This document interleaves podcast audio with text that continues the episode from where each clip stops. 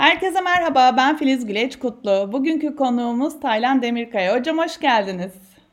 Hoş bulduk, merhaba. Biraz kendinizden bahseder misiniz Taylan Hocam? Tabii, e, İzmir Ekonomi Üniversitesi İşletme Fakültesi öğretim görevlisiyim. Orada e, girişimcilik dersimiz var, 2014'ten beri verdiğimiz. O dersi kurguladık. E, ve o dersten çıkan e, projelerin bazıları yatırım aldı. Bazıları işte e, bazı yarışmalarda önemli şeylere, e, önemli noktalara geldi. E, dersten amacımız zaten özellikle sosyal tabanlı girişimler çıkarmak. Onun dışında işte benim üç tane kitap var daha önceden yazdığım. E, bazı işte mentorluk ve profesyonel alanda yaptığım şeyler var. Ee, ama yani en büyük tutkularımdan bir tanesi ilginçtir. Genelde şaşırıyor olan şey koristim ben bir akapella korusunda. ee, söylerken en çok evet, gururla hep onu söylerim. Akapella gramofonda. Ee, onların da kulakları çınlasın. Hakikaten şefimiz Türker Barman Bekim. Ee, 8 yıldır oradayım. Hani böyle bir şekilde onu da icra etmeye çalışıyorum. Müzik benim için vazgeçilmez. O süpersiniz hocam. Sanat olduğunda çok daha başka oluyor zaten e, işleri yapma biçimlerimizde. Harikasınız. Ben e, uzun zamandır girişimcilikle ilgili e, hem sizi de takip ediyorum e, hem de e, bu dijitalleşen dünyada diyoruz, Endüstri 4.0 diyoruz vesaire falan değişen bir yapılar var. Türkiye'de zaten çok uzun zamandır bu girişimcilikle ilgili çalışmalar var. E, ben ama bu girişimciliği iki konuda ele almak istiyorum açıkçası. Birincisi bunu bir meslek olarak e, yapmak yani bir girişimci faaliyette bulunmak, yeni bir girişimcilik yapmak artık siz onu nasıl tanımlarsanız. İkincisi ise bunu bir yetkinlik olarak tanımlamak. Yaptığımız işi daha farklı yapabilmekle ilgili biraz konuşmak istiyorum. E, o yüzden ilk olarak şunu sorayım. Dijital dönüşümde girişimcilik dediğimizde ne anlıyoruz? Önce bunu bir tanımlayabilirseniz çok sevinirim. Tabii. Şimdi girişimcilik normalde girişimciliğin temeli şeye dayanıyor. Ee, problem çözmeye. Yani girişimcilik şöyle bir şey değil. İşte ya biz bir köfte mi satsak acaba? İşte ya bu aralar işte şu çok tutuyor hadi şunu yapalım gibi değil. Ee, çözmeye değer bir hedef kitlenin çözmeye değer bir problemini teknolojiyle, dijitalleşmeyle e, ya da farklı bir yöntemle çözüm bulmak aslında. Dolayısıyla bizim odaklanmamız gereken şey problem. Şimdi şu an yaşadığımız günlerde zaten problem çok açık. Sosyal mesafe e, konusu söz konusu. Sosyal mesafe olduğu için işlerimizi devam ettirebilmek adına bir kere zaten buradaki problem ortada. Bir, zaman kaybetmemiz lazım. iki işlerimizi devam ettirmemiz lazım. Dijital bunu çok net çözüyor. Ve bir sürü e, tabii birazdan konuşuruz ama bunun gibi teknolojiler e, geliyor bunu destekleyen. O yüzden böyle bir dönemde zaten yenilikçi girişimcilik diyoruz ona. Hani startup kavramı oradan geliyor. Yani yenilikçi girişimcilik diyor. Yenilikçi girişimcilik bir kat değil, üç kat değil, beş kat daha önem kazandı. Yani hem kurumlar işte e, hani demin sizinle de sohbet ederken hem kurumlar çok ciddi e, bu konuda esnek davranmaya başladılar. E, bütün programlar değişiyor. Üniversitelerde mesela bizim üniversitede aynı şekilde bütün programlarımız değişiyor. Çok daha e, uzun zamandır planladığımız yerleri e, şeyleri şimdi yapmaya başladık. O yüzden böyle inanılmaz bir değişim yaşanacak. Bu da girişimcilik bence bunun tam böyle merkezinde şu an. Yani dijital dönüşümün merkezinde zaten biz 11 yıldır söylüyorduk bunu. Hani e, girişimcilik önemli bakın falan diyorduk. Hani biraz geri plana atılıyordu. Çünkü herkesin yoğun işi vardı. Şimdi artık bu esneklik pat diye ortaya çıktı ve devam etmek zorunda. O yüzden herkes hızlı bir şekilde öğrenmeye çalışıyor bunu. Tam merkezindeyiz yani şu an. girişimcilik bu işin tam merkezine dönüşüm diyebilirim. Biraz önce sizinle sohbette de bahsettim. Kötü bir dönemden geçiyoruz. Kötü bir olay belki ama ben çok mutluyum. Çünkü bazı farkındalıklar gerçekten çok gelişti. Belki evet. sizin için de aynı şey geçerli olmuş olabilir.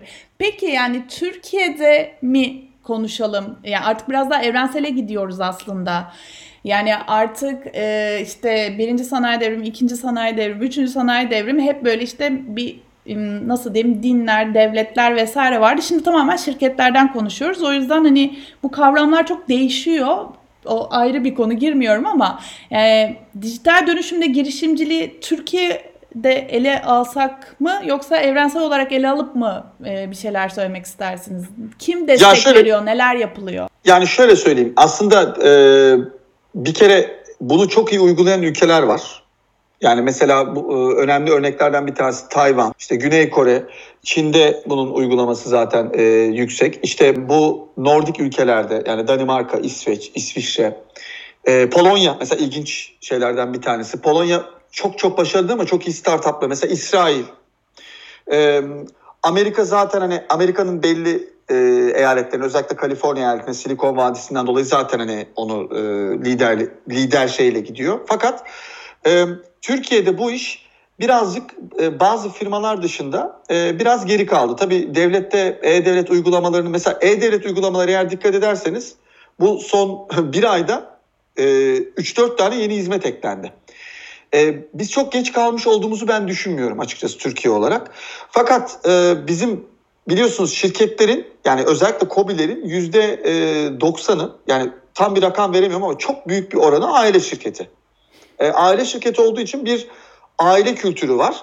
Yapılan şeyler bir de bizim kendi Türk kültürümüzden dolayı da yapılanlar aynı şekilde devam etmeli. Yani bu bizim e, vasiyetimiz bu şekilde böyle olması gerekiyor diye gittiği için e, genç gençlerin genç kuşağın ikinci üçüncü kuşağın önü biraz daha bu anlamda isteseler de kesiliyordu.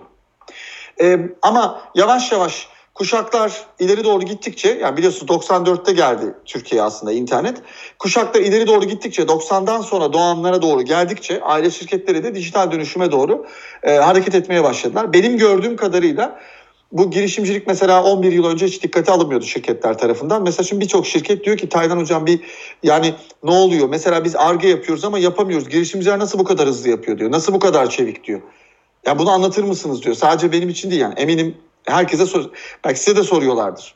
Evet. Dolayısıyla e, Türkiye'de de bu anlamda güzel gelişmeler var. Demin çok güzel bir örnek verdiniz. Mesela işte e, bir anda ventilatör e, üretmesi, çok hızlı bir şekilde geçebilmesi. Esneklik bu yüzden önemli.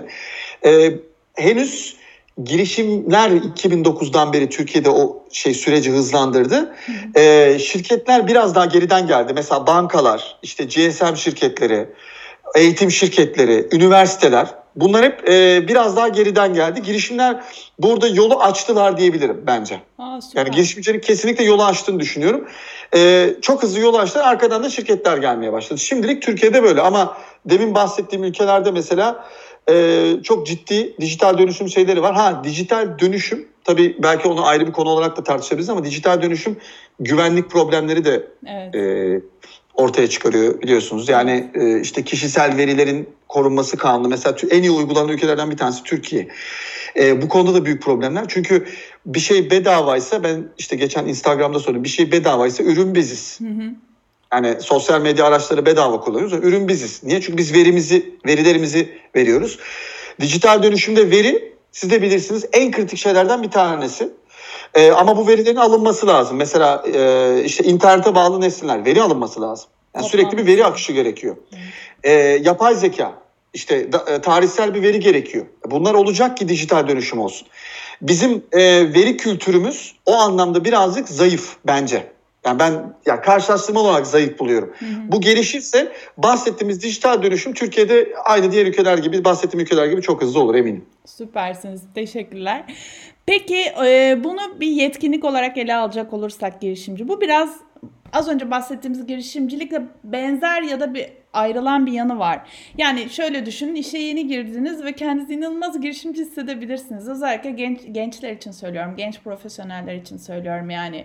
O kurum içerisindeki bezmişliğe gelmeden önce inanılmaz hepimizin yaşadığı Tükenmişlik şey. sendromu. Evet, o sendroma kapılmadan önce bir girişimci olduğuna inanç var. Yani hakikaten yaptığı küçücük bir işte küçücük bir değişiklik gerçekten kar kazandıran bilen bir şey olabilir ve bu girişimcilik olarak adlandırılması gereken bir şey. Ama bunu e, sürdürebilmek için kurumsal bir yapı gerekiyor ya da eğitim ve gelişim profesyonelleri, insan kaynakları vesaire gibi e, bir destek vermesi gerekiyor. Buna da kurum içi girişimcilik deniyor. Erhan Hoca da bunları çok vurguluyor ve bunu Türkiye'de evet. yapan yok çok fazla yani evet. bir iki falan böyle bir beş parmağını geçmeyecek gibi. Ben biraz dijital dönüşümle ilgili böyle danışmanlık da yaptığım için hani bu tarz fikirlere de birazcık girmeleri gerektiğini düşünüyorum. O yüzden doğru kaynak sizsiniz. Sizce ne yapmalı hocam bu e, kurumlar, kurum içi girişimcilikle ilgili? Şimdi e, ben şöyle ele alayım isterseniz. E, olayın bir eğitim tarafı var. Erhan Hoca da bundan hep bahseder zaten. Olayın bir eğitim tarafı var. Şimdi eğitim tarafında biz mesela girişimcilik dersini şöyle vermemeliyiz Yani işte arkadaşlar işte ders girişimcilik YÖK bizden böyle bir şey istedi. Biz de bunu açtık. Ee, hadi bakalım girişimcilik yapalım. İşte girişimcilik nedir? Şöyledir, böyledir. İşte üretim faktörlerinin beşincisi falan gibi e, anlatmak. Yani tam bir ders gibi anlatmak doğru değil. E, biz onu mümkün olunca uygulamalı anlatmamız lazım. Yani girişimciliği aynen sizin dediğiniz gibi bir yetkinlik olarak ortaya koymamız lazım. Ben öğrencilerimle konuşurken şunu diyorum. Genelde şöyle bir tepki oluyor. Yani şeyden başlıyorum eğitimden öyle kurumlara doğru geleceğim. E, diyorum ki daha doğrusu diyorlar ki bana hocam biz işte girişimci olmayacağız. Ben psikoloji öğrencisiyim. İşte ben e, ne bileyim lojistik öğrencisiyim. Ben işte işletme öğrencisiyim. Hadi işletme biraz daha olabilir. İşte ben e, endüstri mühendisi okuyorum. Ben niye girişimci olayım? Yani bu dersi aldık ama hocam hani girişimci olmayacağız. Dedim ki arkadaşlar hani girişimci illa bir işi başlatmak değil ki. Bu ders neler öğretiyor? Bir projeyi sınama, bir projeyi e, konumlandırma, fizibilite yapma, ondan sonra saha çalışması yapıp gerçekten problemin olup olmadığını keşfetme, nasıl sunacağını öğrenme, finansal projeksiyonunu yapma, yatırım ihtiyacını belirleme, işin içinde proje yönetimi var. İşin içinde işte hedef kitleyi belirleme var. İşin içinde bunu metodolojik hale getirip bir ürün haline getirme var. İşin içinde yenilikçi fikir üretme var. İşin içinde problem çözme var. Bunların hepsi diyorum birer yetkinlik. Yani bunu ben girişimci olmayacağım, ben işimi açmayacağım diye düşünmek yerine bir kere öğrencilerin ya da öğrencilerden öte bizim yani evet. E, eğitim öğretim elemanlarının bunu artık girişimciliği ya işte burada da bir girişimcilik anlatılıyor. Bizim üniversitede var diye değil de bunu bir yetkinlik olarak görmeleri gerekiyor. Sonrasında kurumlar da e, kurumların ben ben de çok kurumla çalıştım. Hani çok böyle e, eğitimler, mentorluklar oldu. Hep bana patronlardan gelen temel şey şu ya Taylan hocam şey oluyor işte be, benim gibi düşünmüyor diyor şey. Hani ben diyor ya bu böyle yapılır diyorum diyor. Bir yapıyor, iki yapıyor sonra yapmıyor. Bir daha uyarmak zorunda kalıyorum diyor. Mesela siz de bilirsiniz. Yani çok sık uyarılan bir şey. Ben de diyorum ki buna ekonomide şey deniyor hani principal agent problem. Ee, yani e, sorumlu ortak sorumlu problemi diyebiliriz. Şimdi siz diyorum ki siz şirketin sahibisiniz. Sizin alacağınız sorumlulukla yetkilendirdiğiniz kişinin alacağı sorumluluk aynıydı. O sizin ne söylerseniz sizi e, tatmin etmek adına elinden gelen en iyisini yapar. E, dolayısıyla ben de öğrencilerime diyorum diyorum ki otoriteyi tatmin etmeye çalışmayın. Yani ben iyi not almaya çalışıyorum diye yapmayın projenizi. Kendiniz için yapın. Kendiniz iyi bir şey yapınca zaten otomatikman derste de iyi oluyorsunuz. Kurumların da o kafaya gelmesi lazım. Yani kurumların zihin yapısının şu olması lazım. Arkadaşlar size sizin için bu hikayenizde bir e, alan bırakıyoruz. Bu alanı doldurmak size kalmış. Evet bir takım sınırlar var. İşte bütçe sınırı var, insan kaynağı sınırı var, zaman sınırı var. İşte üretim e, imkanlarımız belli, işte organizasyon imkanlarımız belli. Sınırlar bunlar. Fakat bu sınırlarda herkese bir hikaye bırakması lazım. Benim çok sevdiğim bir TED konuşması vardı ama şimdi e, Itay Tagram galiba. Orkestra şeflerinin yönetimiyle ilgili tabii müzikte de, de iyi kötü uğraştığım için. Yani uğraştım derken hani profesyonel değildim ama 8 yıldır içinde olduğum için. Orada şey diyor. En iyi orkestra şefleri e, çalan orkestradaki diğer insanların kendilerinden bir hikaye vermesini sağlayanlardır diyor. E, kurumlarda da kurum içi girişimciliği desteklemek için şuna izin vermesi lazım. Karşı tarafın yetkinliğini oradaki bir kompartmana, bir bölüme kendi hikayesini koymasına izin vermesi lazım. Yani orada işte Filiz varsa, e, aa Filiz şöyle bir katkın oldu, Taylan böyle ve bunun için çok ilginçtir şirketlerin ekstradan bir maaş, bir maliyete katlanmasına da gerek yok. Çünkü insanların tabii ki bir mutlaka ki bir gelir beklentisi, mutlaka hayatını sürdürmesi lazım ama inanın insanlar kendini anlamlı hissettiği yerde çok daha motive çalışıyor. Çok daha motivasyon, çok daha kar demek. Maliyetlerin düşmesi demek. Daha motive bir iş ortamı demek ve demin bahsettiğimiz hani bu tükenmişlik sendromunun bitmesi demek. Kurumlarda kurumların bunu mutlaka e, yapması lazım. Öbür türlü çünkü şöyle oluyor. İşte sabah 8 9 neyse giriyor makine gibi çalışıyor. Sabah e, işte akşam 6'da 7'de 8'de bazen çıkıp gidiyor evine.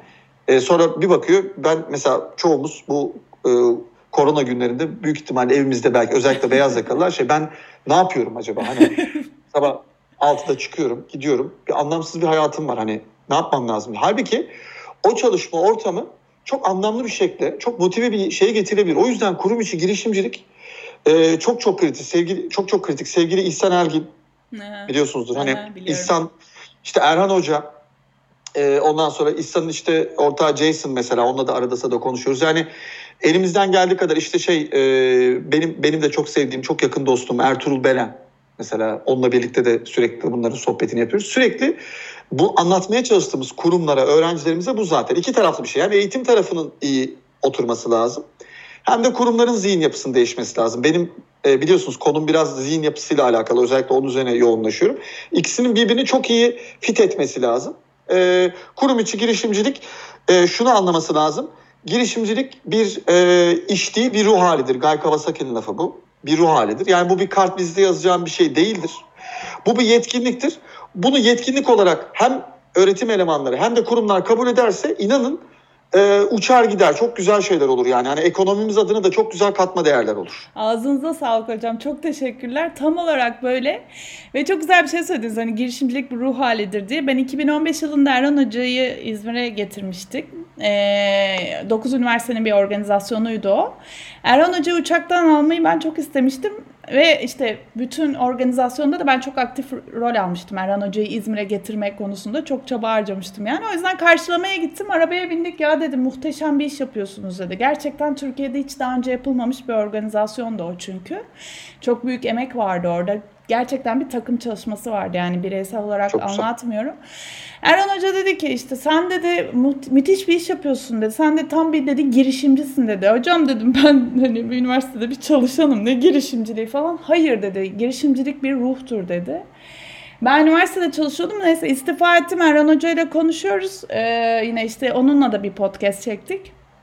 E, yine dedi ki yani Filiz çok önde gidiyorsun, çok doğru işler yapıyorsun. Yani o girişimcilik ruh gerçekten hiçbir yerde sizi tutamıyor. Yani belirli sınırlar çerçevesine sokmaya çalıştığınızda o tutamıyor.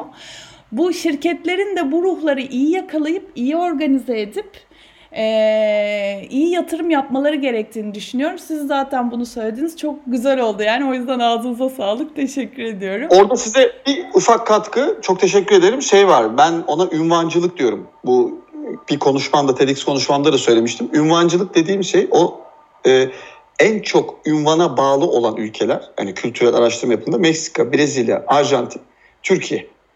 Hatta geçenlerde vefat eden Hoştefe'nin e, çalışmalarından bir tanesi. Şimdi e, dolayısıyla bizim tarafımızda işte müdür oldum. İşte şöyle bilmem şunun sorumlusu oldum, şunun uzmanıyım, şunun bilmem neyim diye kart vizitimizde ya da LinkedIn'imizde yazması hoşuna, hoşuna gidiyor. Halbuki bundan dönüp ünvancılıktan çıkıp bizim tamamıyla şey yapmamız lazım. Hani iyi yaptığımız şeyi daha iyi yapmamız lazım. Otomatikman o zaman kurum da izin verdiği zaman aynen hocanın dediği gibi kurum da izin verdiğinde o zaman aslında biz bir girişimci. Ben de kendi kurumumda mesela İzmir Ekol Üniversitesi'ndeyim, işletme fakültesinde. Ben de bir iç girişimciyim. Yani yıllardır e, işte benim 17. yılım oldu. E, 17 yıldır üniversitede sürekli olarak hani aa şöyle yapalım, aa hadi ders açalım, aa şunu yapalım, bunu yapalım. Bu da bir iç girişimciliktir. Yani bunun kesinlikle desteklenmesi lazım ve doğru şekilde uygulanması lazım. Aynen öyle. Çok teşekkürler hocam. Çok fazla vaktinizi almak istemiyorum ama çok e, önemli gördüğüm bir soru daha sorum daha var size. E, Endüstri 4.0 değişim dönüşüm vesaire diyoruz ve bunları biz Endüstri 4.0'ı anlatırken temel bileşenlerinden bahsederiz biraz. Temel hı. mantığını anlamak için işte nedir? IoT, işte VR, AR gözlükleri, işte 3D yazıcılar vesaire ve girişimcilikte 3D yazıcıların aslında çok çok önemli bir payı olduğunu düşünürüm. Hep böyle anlatırdım zaten. Korona günlerinde de bu örnekleri çok fazla gördük. İşte siber güvenlik siz bahsettiniz az önce gibi. Sizce Türkiye'de e, girişimcilik bu bahsettiğim bileşenler özelinde mi gelişiyor yoksa yani Endüstri 4.0 alanında, dijitalleşme alanında genel bir girişimcilik mi daha yoğun? Yani atıyorum 3D yazıcıyla beraber e, farklı ürünler üretip farklı çözümler sunan girişimcilikler arttı mı denir Türkiye'de? Yoksa genel anlamda bir girişimciliğe e, yatkınlık arttı mı denir? Nasıl nasıl açıklarsınız bu durumu? Şöyle söyleyeyim. Şimdi e, Endüstri 4.0 çok çekici bir kelime ama ben tabii e, demin bahsettiğim ke, yani kelimelere çok takılmamaya çalışıyorum. Hani mesela herkes bir endüstri 4.0 diyor ama tam olarak hani onun altına indiğimizde bazen çoğu zaman altı boş kalabiliyor ama ben kendime de not aldım. Bir yaptığım sunumda da 1, 2, 3, 4, 5, 6, 7, 8 tane teknoloji belirlemişiz. Derste de anlatıyoruz bunu yani. New Tech Areas diye yani yeni teknoloji alanları diye. Bunlardan bir tanesi yani kullanım olan bir tanesi blockchain. Bir tanesi drone. Bir tanesi nesnenin interneti, bir tanesi robotik, beşincisi e, 3D yazıcı, e, altıncısı e, sanal gerçeklik, arttırılmış gerçeklik ve yapay zeka. Yani toplam kaç tane saydım? 8 tane. E, 3, evet 8 tane şey var, teknoloji var. Aslında Endüstri 4.0 dediğimiz süreç bunlarla alakalı. Ha, bunlarla ilgili ne tür girişim ne tür girişimler yapılabilir? Mesela e, en çok konuş ben blockchain'i burada ayrı bir yere koymak istiyorum. Neden ayrı bir yere koymak istiyorum? Aslında blockchain'i bir teknoloji gibi düşün yani şöyle söyleyeyim. Yani bir VR, AR gibi düşünmek çok doğru gelmiyor bana. Blockchain 94'te internet ne yaptıysa bizim hayatımıza hani çok net görüyoruz zaten. Hani bu e, o, e, 30 yılda 35 yılda ne yaptıysa blockchain bizim hayatımıza onu yapacak. Yani benim öngörüm bu. Yanlış çıkarım çıkmam ayrı mesele. E, blockchain'i ayrı tutarsak yani mesela burada kimlik kontrolü. Ondan sonra oylama. Çok önemli. Oylama. E, bir şeyin kaydı ya da proses edilmesi. İşte güvenlik kontrolü.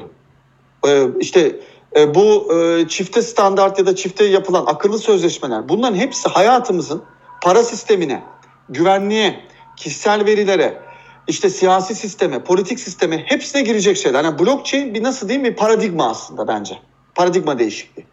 Ee, bana göre yani bu bunu ben o yüzden hep böyle blockchain'i anlatırken başka bir tarafa doğru koyuyorum. Ayrıntısına girmeyeceğim çünkü yani blockchain biraz oturup üzerine çok ciddi okumak ve şey yapmak lazım. Ama diğer yedi tane başlığa gelirsem sizin de bahsettiniz. Mesela drone.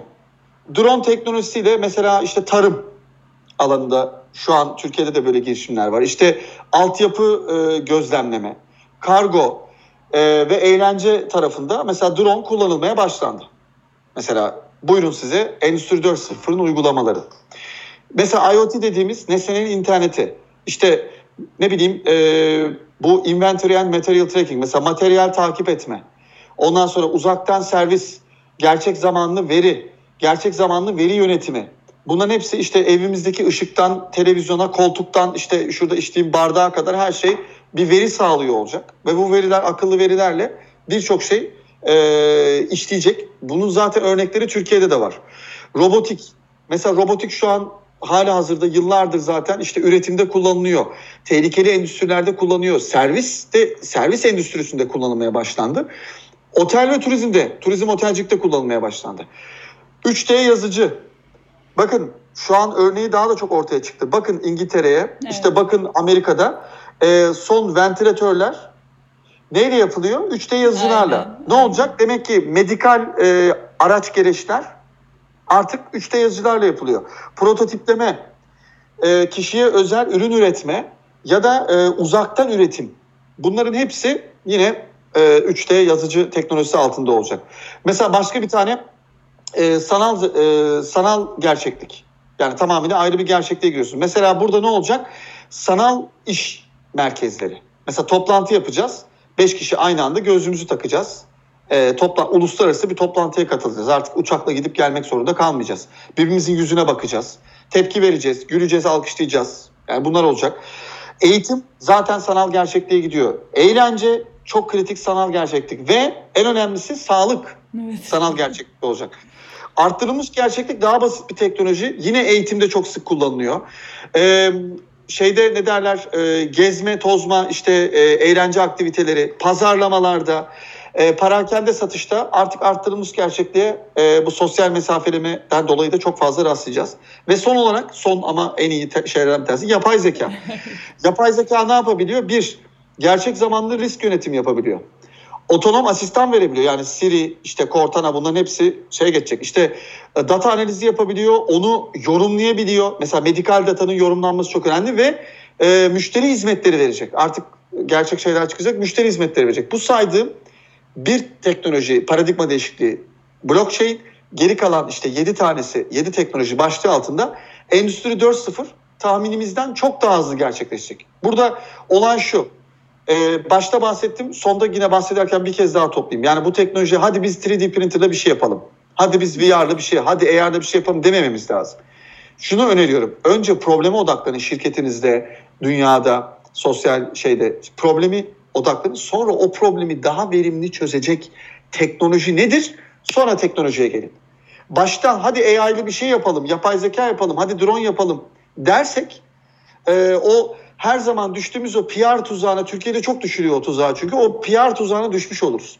O PR tuzağına düşmememiz için biz girişimci zihin yapısıyla iç girişimciysek, girişimciysek, e, güzel bir şeyler, değerli bir şeyler yapmak istiyorsak bizim önce probleme odaklanacağız, çözmeye değer problemi bulacağız, içgörüleri alacağız. Sonra diyeceğiz ki aa bu problemi biz yapay zeka ile çözelim. Aa bu problemi biz robotikle çözebiliriz. Hadi robotiği öğrenelim, hadi IoT'yi öğrenelim, hadi drone öğrenelim o zaman dememiz lazım. Bir de önemli bir şey daha. Bunların hepsinden önce çok ilginç, e, bunu birçok hocamız da söyledi. Yani ben de defalarca söylüyorum. Yazılım kodlama bilmek yetmez. E, ülkemizde matematik eğitiminin çok başka bir düzeye gelmesi lazım.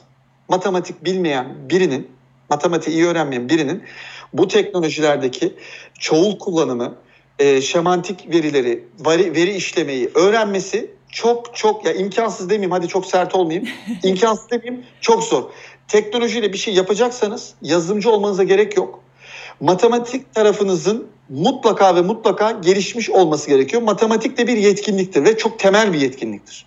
O yüzden lütfen ben sayısalcı değilim bunu göze almam. Ben girişimciyim hocam ne yaptın ya sen yenilikçi girişim yapacaksan yetkinlik istiyorsan matematik mutlaka öğrenmen gerekiyor. Bizim öğretim elemanlarını da e, yönlendirmeyi doğru yapmamız gerekiyor bu anlamda. Süpersiniz hocam. Çok teşekkürler. Biraz artı olacak belki e, ya da artı olması niyetiyle söylüyorum.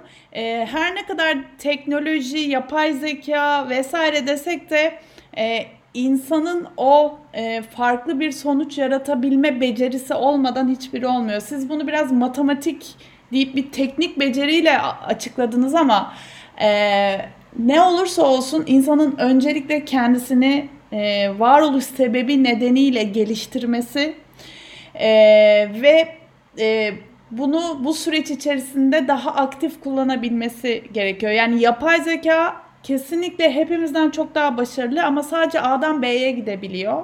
A'dan C'ye giden sadece insan yani o zaman ve mekan kavramıyla beraber yeni anlamlar yaratabilen sadece insan aslında şu anda yapay zekanın. Çok, çok güzel bir şey söylediniz. Şimdi oradaki kritik nokta şu. Dikkat ederseniz ben diyorum ki teknoloji tarafı var. Ama ilk başta neydi? Problemi gözlemleyip belirlemek. Bu insani bir şeydir. Kesinlikle. Şimdi bana genelde şu soruyu sor. Hani yetkinlikten falan bahsediyoruz ya bana hep şöyle. Ya Taylan benim yetkinliğimle nasıl bulacağım? ben, Hocam bana gönderin. Ben, evet, ben ne yapayım diye soruyor. Dedim ki yetkinlik bulmak birinin söylemesiyle olacak bir şey değil. Hani e, ben şuna inanıyorum. Yani bu benim inancım. Katıl, katılırsınız, katılmazsınız ya da izleyici, dinleyiciler katılır, katılmaz ayrı mesele ama herkesin mutlaka geliştirebileceği bir yetkinlik vardır. Hatta şu an dünyanın içinde bulunduğu durumda milyar milyarlarca, trilyonlarca doları işte bailoutlar vererek, borç vererek aşamayız. Bunu aşmanın yolu toplumsal dayanışma evet doğru. Bir de herkesi verimli hale getirmektir. Değer yaratacak hale getirmektir. Kim olursa olsun. Öbür türlü biz 5,5 trilyon, 10 trilyon, 20 trilyon dolar basalım, edelim 100 milyar lira oraya buraya verelim. Bunun devamlığı yok. Aynen. Mümkün değil.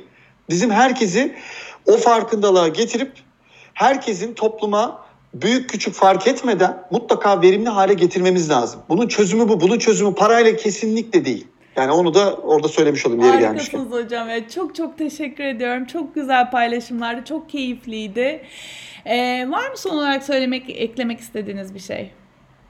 Yani herkese tabii öncelikle sağlıklı günler diliyorum.